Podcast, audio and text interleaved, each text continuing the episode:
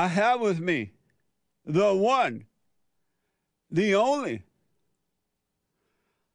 longtime legendary, legendary radio host, and now running for governor of California in the recall election of uh, Gavin Newsom. And I've known this person for, if not 30 years, close to it. And he's been in the forefront, and I'm not making it up, folks, really. He's been in the forefront of this fight to not only save America, but to save California. And I thank God he's running for governor. And it seemed to be so timely. You know how things happen when they need to be happening? Larry Elder is here. He's running for governor. Larry, thank you, man, for running for governor, and thank you for coming on. Jesse Lee, thank you so much. And you're right, we've known each other about 30 years. And you might remember when we first met each other, uh, I went down to your place and I was walking around and there was some, somebody lying on the couch. uh, and there was another guy lying on the couch and they weren't particularly well dressed. And I yeah. thought maybe you had some relatives crashing. I said, Jesse, who are these people? And you said, well, they're homeless, or at least they used to be. I said, you invited homeless people inside your home? You said, yes. Uh, and you talked about me about how you've been counseling people and your organization, and I was blown away and we became fast friends from that point on. Yeah. Well, man, I definitely appreciate your friendship. You've been a total inspiration in my life. Larry, I have to tell you, you running for governor seemed to be right on time. It's not like before time or after time passed. Right. It seemed to be right on time. And thank you for that, too. Our home, we have a home for men in our nonprofit organization, Bond. Uh, Larry, what made you decide to run now? Well, one more thing, though, before we leave you, Reverend. Uh, I also read your book, From Rage to Responsibility, several times. It is a primer on what to do to overcome uh, anger, yes. Uh, o- overcome this uh, feeling that you're a victim, yeah. overcome this idea that white people are oppressors and black people are eternally the oppressed. Uh, and I recommend the book to anybody and everybody who's got a hole in his or her soul because of the same thing. Now, as for why I ran, Jesse, uh, I, I, never, ever, ever thought, Jesse Lee, that I'd be running for office. I mean, the last time I ran for office, fifth grade class president. Yeah. I beat a guy named William Moy. I carry three out of four rows. They're still cleaning up the blood, but I never, ever thought I'd run. I, I thought about running against Barbara Boxer some years ago, but the Republican Party did not back me. They backed Carly Fiorina. Yeah. So I didn't, I didn't decide, I decided not to run in the primary. So that was pretty much it. Uh, a number of people I respect approached me, including a woman named Jenny Sand, S A N D. I didn't know who she was, although it turned out I had met her about 25 years ago, but I had forgotten. She's a local activist, and she just put together this series of papers about why Larry Elder ought to run, and she emailed them to me. And I would get them and I would read them with my girlfriend Nina, and I said, Who's this crazy person who wants me to run for governor? she kept writing, she kept writing Jesse Lee. So I said, Let me just meet with her for five or 10 minutes, have coffee, and get her off my back. So Nina and I met with her. Four hours later, uh, we still had not yet gotten rid of her, but I still didn't decide to run. Then Dennis Prager, uh, who was very responsible for my getting into the radio business, yeah, he approached me and asked me to run, and I told him hell no, and I told him why. I said the legislature is two thirds Democrat in the Senate, two thirds Democrat in the Assembly. Uh, and if I were to veto something, it could be overridden quite easily. Later on, by the way, I found out not a single veto has been overridden since the 1980s, which is one of the reasons I decided to give it some thought. But again, I still said no. And then a, a friend of mine and pastor named Pastor Jack Hibbs approached me. He's with the Cal- Calvary Church in, uh, in Costa Mesa in Orange County. And he asked me to run and also outline why he thought I could win. And uh, I still was not really that interested. And then a guy named Lionel Chetwynd, don't know if you know Lionel, he's been a friend of mine for some 30 years. He's a longtime filmmaker. He also asked me to run. Again, I, I, then I decided, Jesse Lee, let me talk to normal people. So I talked to my barber. I talked to the guy who drives me every now and then, my gardener, other people I've known in my life for 20, 25 years. And I kept waiting for somebody to say, Are you nuts? Are you crazy? You have a wonderful life. You're making some decent money. Why in the world would you want to put your private life on for public display, to be ridiculed, to be picked apart by your enemies, and you will be making enemies? Why in the world would you want to do that? Yeah. Nobody said that. And finally, it got to the point where I said, if not you, who, if not now, when? And now I've gone from from hell no to no to hmm to now I'm in it to win it. And I'm asking people to go to electelder.com and throw a little something in the tip jar because my opponent, and I consider my opponent, Jesse Lee, not to be my fellow Republicans. Any of them would be better than Gavin Newsom. Yeah. My opponent is Gavin Newsom. This guy has shut down this state in the most in the more severe way than any other state. It is estimated that some one third of small business people have lost their businesses forever. I ran a small business for about 14 years, and I didn't, didn't go bankrupt. I didn't liquidate it. I sold it, and it kept going for years after I uh, after I uh, stopped doing it and came in came back to LA to do radio and television. My point is, it is hard, hard, hard to run a business. Yeah. Let alone a small business. Almost half of them fail, and those that succeed are often just payroll to payroll. And this man slammed these businesses down and killed the hopes and dreams of, of many men and women here in California, uh, and never for those businesses to return. And then, of course, you have the rising crime. We have crime up in, in virtually every major city in California. It's up in San Francisco. It's up in LA. Uh, it's up in San Diego. You have the, the homelessness crisis. And this guy thinks that you can just get out of this by having a house first pro, uh, uh, uh, uh policy without dealing with the underlying reason, uh, as you've always tried to do, why people are homeless in the first place. And, and getting back to the first part about him shutting down this, this state in the coronavirus fight, here is a man who sat at that French Laundry restaurant with the very lobbyists, Jesse Lee, and the medical professions who drafted the mandates that they were violating by not wearing masks and by not engaging in social distancing yeah. while having his own children enjoy in person private education. And he exempted his own winery from the mandates. And regarding education, my goodness, already before the pandemic, 75% of Black boys in California cannot read at state levels of proficiency, and those levels are already low. Nearly 50% of third graders cannot. And again, those levels are already low. You know, Jesse, I went to um, Crenshaw High School. That's the that's a uh, yeah. high school that was featured in Boyz n the Hood. Only 2% of kids at Crenshaw High School today are math proficient. And it is supposedly a Crip school. I know that because Ice T went to my school after I did, and so he chose it because he wanted to go to a Crip school. Now, who sends their kid to a school where only 2% are math proficient and it's a Crip school if they have an option out? I support school choice, so the money follows the child rather than the other way around. The teachers union, the largest funder of Gavin Newsom, adamantly opposed to choice uh, because the teachers are not automatic uh, uh, members of the union and the dues are not automatic take, automatically taken from their salary. And there, it is estimated that of the 300,000 public school teachers here in, um, in, in California, nationwide, roughly 5% of all public school teachers are incompetent. If that applies to California, you're talking about 15,000 incompetent teachers. Many of them end up uh, in schools in South Central. They don't send them to uh, the West Side. They don't send them to the Valley. Uh, they send them to South Central. And I'm not just talking about teachers. I'm talking about principals and administrators. Uh, if you look at where teachers send their own school age kids, Jesse Lee, I saw a study that shows nationwide around 10% of families send their own kids to uh, private school. Roughly 6% of black, black families do. 44%, I kid you not, Philadelphia public school teachers with school age kids put their own kids in private school. Yeah. 39% Chicago public school teachers put their own school age kids in private school. And here in Los Angeles, it is estimated that the uh, uh, public school teachers at LAUSD, the Los Angeles Unified School District, are twice as likely to put their own school age kids in private school compared to families without teachers in, uh, without uh, uh, public school teachers in their households. This is outrageous, absolutely outrageous. And why the Democrats still get the votes of black and brown parents when polls show that they overwhelmingly support school choice is beyond me. And I think I can convince a lot of independents and Democrats that you are being betrayed by the very Democrats that year after year after year you vote for. Yeah, I totally agree. Gavin Newsom said last week that Democrats face profound consequences if he loses this recall election. What does he mean? Do you know what he mean by that? Well, that's about the only thing I agree with he's ever said. because what it means is people are fed up. Uh, Democrats are fed up. Crime doesn't have a color. Yeah. Homelessness doesn't have a color. The way this man shut down the coronavirus, shut down the state to fight the coronavirus doesn't have a color. And the price of housing doesn't have a color. Speaking of which, Jesse Lee, as you know, my father came to California right after the war in 1945. He worked two full-time jobs as a, as a janitor cleaning toilets. And believe it or not, on that salary, he had a stay-at-home wife, my mother, uh, and uh, she was able to stay at home until the last of us uh, was in middle school. Yeah.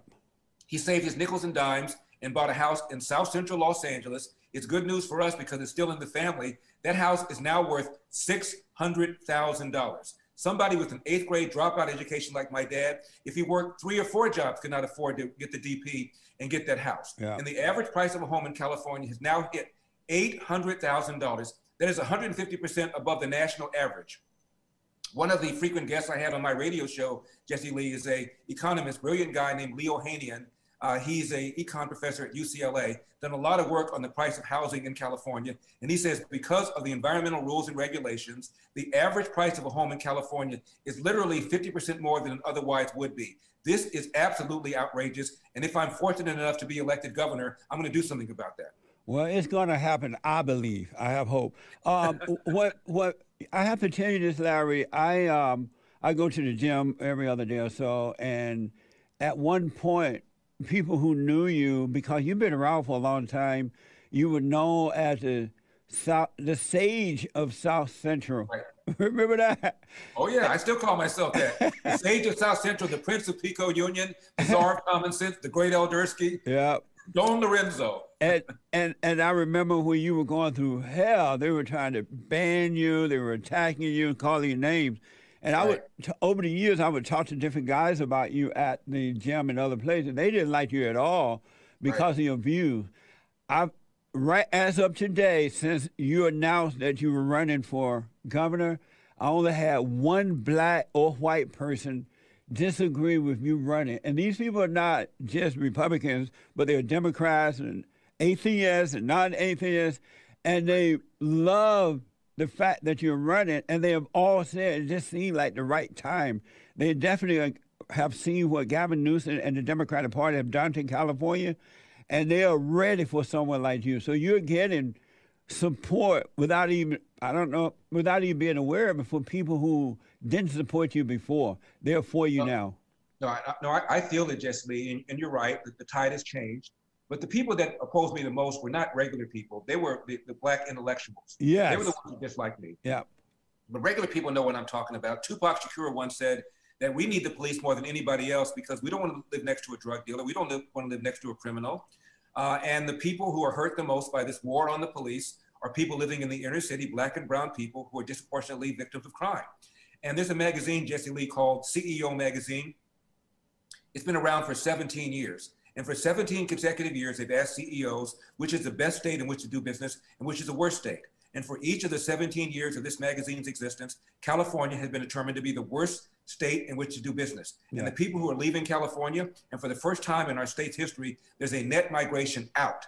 These are people making between 50 and 100K who can't get that first house. Now, often what they do is they go to Texas, they go to Tennessee, and they go to other places, and they bring their politics with them yeah. because they can't connect the dots between the left wing policies that they voted for and the price of house that's caused them to leave California. I can explain why it is that Gavin Newsom and the uh, majority, supermajority in the in the Sacramento legislature is causing all these problems. And I can explain this in ways that regular people can, can understand. And I'm doing that. That's why a growing number of regular people are now supporting me and supporting my candidacy. I love the fact that and I've said over and over again that the Republicans are kind of weak in the way that they present themselves. They don't really fight, fight back with authority. You know, right. like they really don't. They pretend they don't see what's happening, or they're worried about being called a racist or something. They don't really fight back. You right. have that fight in you. You're not afraid of the name calling. You're not afraid of whatever they want to say. You have that fight in you to fight back. Did that come from what, what you've already gone through, or were you raised that way? Uh, you know, my dad was a Marine. He was a tough, tough guy. I wrote a book about how I did not like him growing up because he was so hard on us. uh, but my father, a lifelong Republican, always said, hard work wins. You get out of life what you put into it. You cannot control the outcome, Larry, but you are 100% in control of the effort. And before you moan and groan about what somebody else did to you, uh, go to the nearest mirror, look at it, and say to yourself, what could I have done to change the outcome? And finally, he always said, no matter how good you are, how hard you work, sooner or later, bad things are going to happen to you. How you address those bad things will tell your mother and me if we raised a man. Yeah. This is a guy, I mentioned, uh, eighth grade dropout, left home when he was 13 years old, got kicked out of the house by his mother because he was quarreling with his mother's then boyfriend. She sided with the boyfriend and threw my father out of the house, never to return. Black boy, Athens, Georgia, Jim Crow South at the beginning of the Great Depression. I defy you to find very many people who had a hand dealt like that. Yeah. And if anybody had a reason to moan and groan about how systemically racist America is, it would be my father. But my lifelong Republican dad always said Democrats want to give you something for nothing. And when you try and get something for nothing, you almost always end up getting nothing for something. Yeah, absolutely, man. Um, so just for the folks to know, you were born and raised in South Central. So it's not like you grew up with a silver spoon in your mouth. No, I, I was not on. I was not born on third base. And thought I hit a triple. I was born in Pico Union, which then and now is a heavily Hispanic area. Yeah. We moved uptown, or so we thought.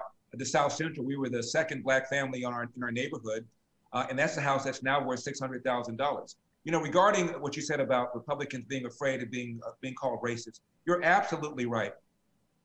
And I always say this to my Republican friends who are afraid of telling the truth.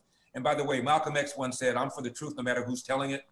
I say this: pick up your magic wand, wave it over America. Let's remove every smidgen of racism from the hearts of white America. Now, everybody white thinks like Mother Teresa. Do we still have the problem of 70% of black uh, kids brought into the world without a father married to the mother, an increase of 25% back in 1965? Uh, is the do we still have a 50% dropout rate in many of our urban high schools? And those who do graduate, many of them cannot read, write, and compute at grade level. We still have the phenomenon that the number one cause of preventable death for young white men is accidents, like car accidents or drowning accidents? And the number one cause of preventable death for young black boys is homicide. Uh, is the rate at which young black boys are killed eight times the rate at which young white boys are killed? If the answer to those series of questions are yes, then I submit to you that systemic racism is not the problem, and critical race theory and reparations are not the answer. Yeah, that's right. Larry, why do you, uh, a couple more questions, we'll let you go here, but why do you think that these black liberal politicians pretend to care about the black people? And then the black people go, especially the Democrats, they go and vote in these representatives. But once they get in, they don't deal with the issue of the family.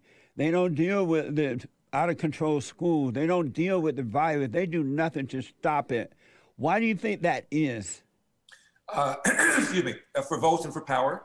If they know that if they keep 13% of the, of the, of the electorate, that's black votes, angry, uh, thinking about social justice, thinking about issues of, of systemic racism, they'll go in there like lemmings and pull that lever for the Democratic Party. That's what they're concerned about. They're concerned about power. They're not concerned about dealing with the real problem. And again, the number one problem facing Black America is not racism, it's the large number of kids who enter the world without a father married to the mother. Yeah. And by the way, Jesse, it's not just with Black families.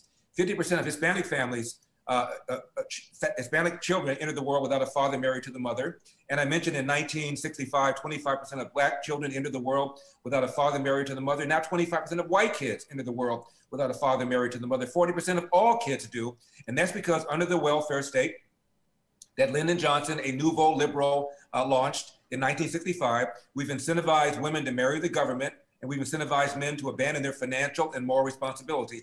And the left cannot have that conversation because they have to look in the mirror and realize they've destroyed the family. And all too often, Republicans don't want to engage in that because they feel that they'll be called racist. Uh, they feel that they'll be, quote, be, be accused of blaming the victim when you're not. You're talking about policies that have created this, and policies can undo this as well. Yeah, absolutely. Two quick questions. Democrats are already running a running ads now and they are they are trying to say that people like you are connected to the Proud Boys and Donald Trump, and right. this is just money funded by Trump supporters. They're trying to put fear into people again. Right. How will you deal with that? Notice Elizabeth Warren cut an ad for Gavin Newsom. Yeah. And she didn't, not, didn't say one word about his record on crime, not one word about his record on homelessness, not one word about the way he slammed down this state uh, for coronavirus. Uh, nothing at all about the large number of people who are leaving California because of the price of housing. She said nothing at all about that. She said this was a Trump uh, driven, Republican driven deal. Now, I've been asked many times, did you support Donald Trump in 2020? Jesse Lee, I'm a registered Republican. I have not voted for a Democrat since 1976, and that was Jimmy Carter, and I regret that. And I'm going to vote for whoever is the standard bearer for the Democratic Party in 2024, no matter whoever who he or she is. Now, they used to say that this was a, uh, a, a, recall effort driven by white supremacists. But after I got into the race, they stopped, they, they dropped that talking point. Yeah. Uh, they're always going to say this because they cannot defend their record. And, and Gavin Newsom recently gave an interview to a series of newspapers. He was very combative, very angry, very edgy. And again blame this on Trump supporters. He cannot defend his record, and that's why 2.2 million people signed that petition, a quarter of whom were independents and Democrats who just voted for his, this man two years earlier. They're fed up. I'm fed up, and most Californians are fed up. Yeah. When you say you voted for the bearer of the Democratic Party, you meant Republican? I'm sorry, I'm sorry, Republican Party, no matter yeah. who it's, no matter right. who that person is. Right. Yeah. Thank, thank, you, thank you for catching that. and, and, again, go to electelder.com, electelder.com, throw something in the tip jar. Um, you are, uh, the last poll I saw, you are beaten in the poll. I'm not surprised because uh, this recall of, uh, of, of, Gavin Newsom is, as you said, is Republicans, Democrats, Independents, all people. Uh, it doesn't matter the party. Um, what you think? They want Newsom out of there because they have seen what he has done to the state. And so it's not about that. And I'm glad to see that you are beaten in the poll. You know, a new one just came out this morning. Don't know whether or not you saw it. I'm up seven points since that last poll has come out. Wow. I'm not worried about the Republican side. I'm worried about the recall side. Yeah. 50% plus one voters must vote to recall this man. Uh, and then on the same ballot, it says, who do you want to replace him? But unless 50% plus one vote to recall him, it doesn't matter what we Republicans do. So I'm urging people to remember exactly why 2.2 million people signed that petition, exactly why this man arrogantly sat at that French restaurant. By the way, 12,000 a dollar wine tab just for wine tab that we taxpayers picked up yeah. uh, while ignoring the very the very mandates. And recently, he imposed another mandate that required you to wear mask when you're at summer camp. And surprise, surprise, his own kids were at summer camp without wearing masks. So the arrogance is what has driven people to sign that petition, and the arrogance is what's going to drive people uh, to recall this man. Well, Larry, you definitely have my not only financial support, but I'm stomping the streets to get the word out. Because if ever we needed you, we need you now. And so tell the people how to donate, what you need from them to help, what we should be doing. Well, go to electelder.com and, and donate. And the largest individual contribution anybody can make is $32,400. Now, this guy has already raised close to $40 million to defeat me. It is estimated he's going to raise between 50 and $75 million. He doesn't have any uh, limits on how much he can raise, how much he can spend. Uh, we do. So this is uh, an unfair fight for all sorts of reasons. But if enough people inside California and outside California go to electelder.com and contribute to my campaign, we have a very good chance of beating this guy and a very good chance of having a change in leadership uh, after September the 14th when the election is held. What do you think your parents would think about you now? They were, they were here. Here's the sage from South Central Los Angeles running for governor and look like we hope he will win. What do you think they were thinking? I've thought about that many times, Jesse Lee. You know, I lost my mom, my dad about 10, 15 years ago. Yeah. And I lost my best friend, my older brother, Kirk. He died on September 13, 2019, two weeks before his 70th birthday. He was at his computer, slumped over, had a heart attack, no Amazing. previous illness. And then, Jesse Lee, I don't think I told you about this. Six months later, uh, his son, uh, my nephew, was found face down, dead in his apartment, also died of a heart attack. Wow. My, susp- my suspicion is he was uh, just hurt because of the death of his father. Uh, and so I have no immediate family. My younger brother Dennis died of diabetes decades ago. So I have no immediate family to watch what's going on with my life. Man. I often look up and I wonder what they would say. I know my mother would say, my mother would say, go for it. My dad would be worried about my safety and worried about what they would do to me. Uh, because as you know, the, the left is absolutely devoid of ethics. They'll come after you uh, like nobody's business because unlike us, we believe the other side is just wrong. Right. My mother was a Democrat. My brother was a Democrat. I thought they were just wrong. They believe that we're evil. They believe that we are out to, to hurt people. And so therefore they can justify virtually anything that they say, anything that they can do. So my dad would be worried about my safety. My mother would be, go for it, go for it, go for it. well, I'm glad you're going for it. And may your family's soul rest in peace, man. I wasn't aware of your brother and his son as well. Right. Uh, last thing, tell the people again how to donate, Larry. Congratulations. And this is an exciting, amazing time, man.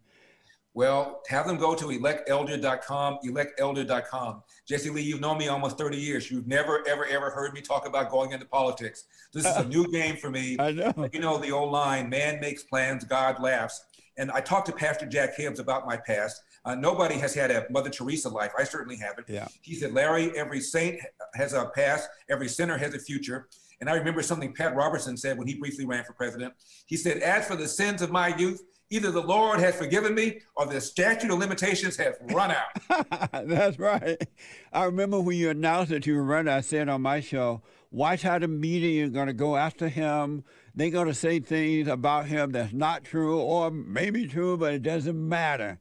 We right. need Larry. We need him now. Congratulations, man, and God is with you. I wish you well, all right? And whatever we can do to help, you know how to get us. Jesse Lee, done. Thank you so much for your encouragement. Thank you for your, for your support. Uh, and God bless. All right, man. Thank you so much. You got it. Larry Elder, folks. We got to get him in there. Amazing. 888 7753 773. 888 77 Jesse. We got to get him in there. What's Larry's website again? Elect e- Elder. Electelder.com. Go there, support financially, get the word out. All right? We have a chance now. Let's take advantage of it. Amazing. And don't forget to like, follow, tweet, subscribe, and share the Jesse Lee Peterson radio show, folks. We really appreciate it. We are at war. It is a spiritual battle for the soul of America. And it's going to take all of us to do it.